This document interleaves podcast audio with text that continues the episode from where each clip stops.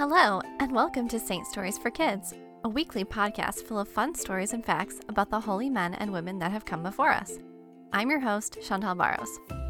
Saint Stories for Kids is brought to you by Shining Light Dolls. Discover award winning Catholic dolls, books, and more. Catholic mom designed, Catholic kid approved. Visit www.shininglightdolls.com to learn more and sign up to receive free coloring page printables while you're there. Today we'll be telling the story of St. Maximilian Kolbe, whose feast is celebrated on August 14th. St. Maximilian Kolbe was born on January 8, 1894, in Poland. His father was a weaver and his mother was a midwife. Kolbe had four brothers. When he was 12 years old, Kolbe had a vision of the Virgin Mary. He asked her what would happen to him in his life, and in response to his question, Mary showed him two crowns. She asked him if he would like to choose the white crown of purity or the red crown of martyrdom. St. Maximilian Kolbe told Mary that he would accept both crowns. He was very active during his lifetime. He became a Franciscan, a priest, and spent much of his life spreading devotion to the Immaculate Virgin Mary. He started a monthly publication, a radio station, and founded several monasteries in Asia. Even though St. Maximilian Kolbe led an amazing life, he is most famous for the heroic virtue he showed when faced with the evil that was the Nazis during World War II. While at the Auschwitz concentration camp, Kolbe endured unspeakable tortures and hardship, but through it all, he continued to trust in the love of Mary and Jesus. He helped and encouraged other prisoners and ultimately gave his own life in place of a man with a wife and children. St. Maximilian Kolbe was martyred by the Nazis on August 14, 1941.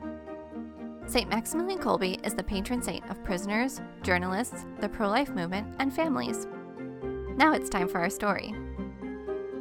Father Maximilian had a pep in his step as he walked towards the town of Krakow. He had suffered for a long time with tuberculosis, and while he wasn't feeling 100% better physically, his spirit was rejoicing at the possibilities that lay in front of him. Father Maximilian had wanted to start a publication dedicated to spreading devotion to the Blessed Mother for a long time. It would encourage people to trust in Mary as their intercessor, the way that he had his whole life. Poor health had slowed down his dreams, but he now felt like he was back on track, and it felt great. Maximilian had received permission to start the publication, and he was elated. His superiors hadn't seemed very excited about the idea and had told him that if he wanted to do it, he would have to pay for the whole project himself. But he knew in his heart that if it was God's will, Mary would help him.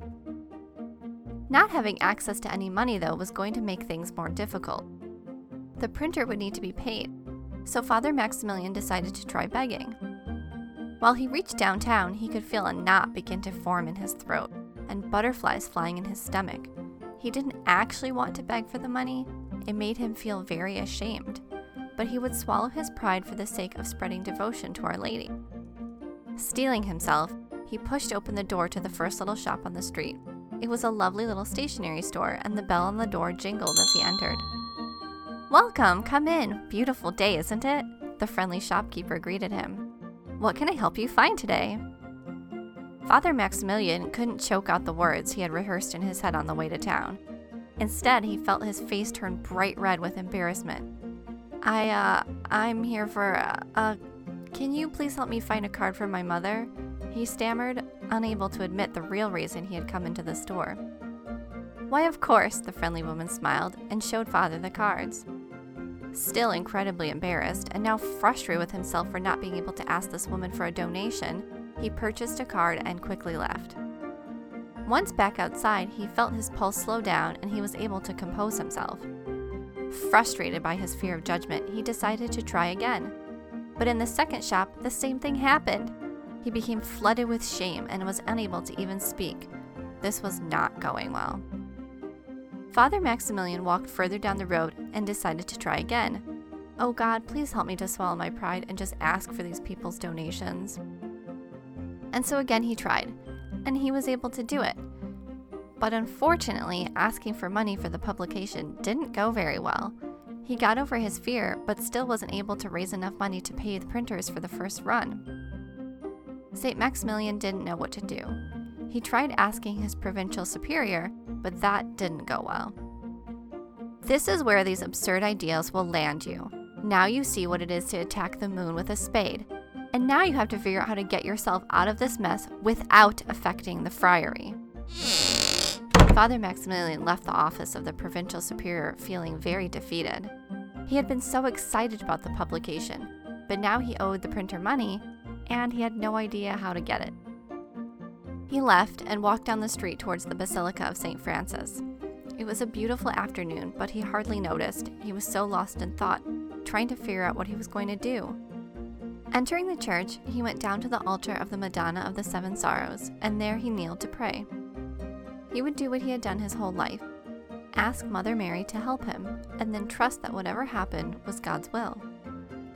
St. Maximilian poured his heart out to Mary. He told her how he had tried and failed to raise the money, how now he owed the printers, and how the provincial superior was frustrated with him. He begged her to help him.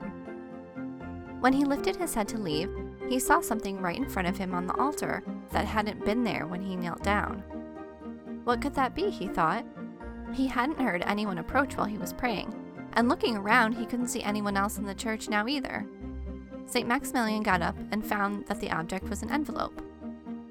He opened it, and inside was the exact amount of money he needed in order to pay the printers for the first run of the Knight of the Immaculata. Overwhelmed with joy and gratitude, he fell to his knees weeping. Thank you, Mary, he cried. Thank you.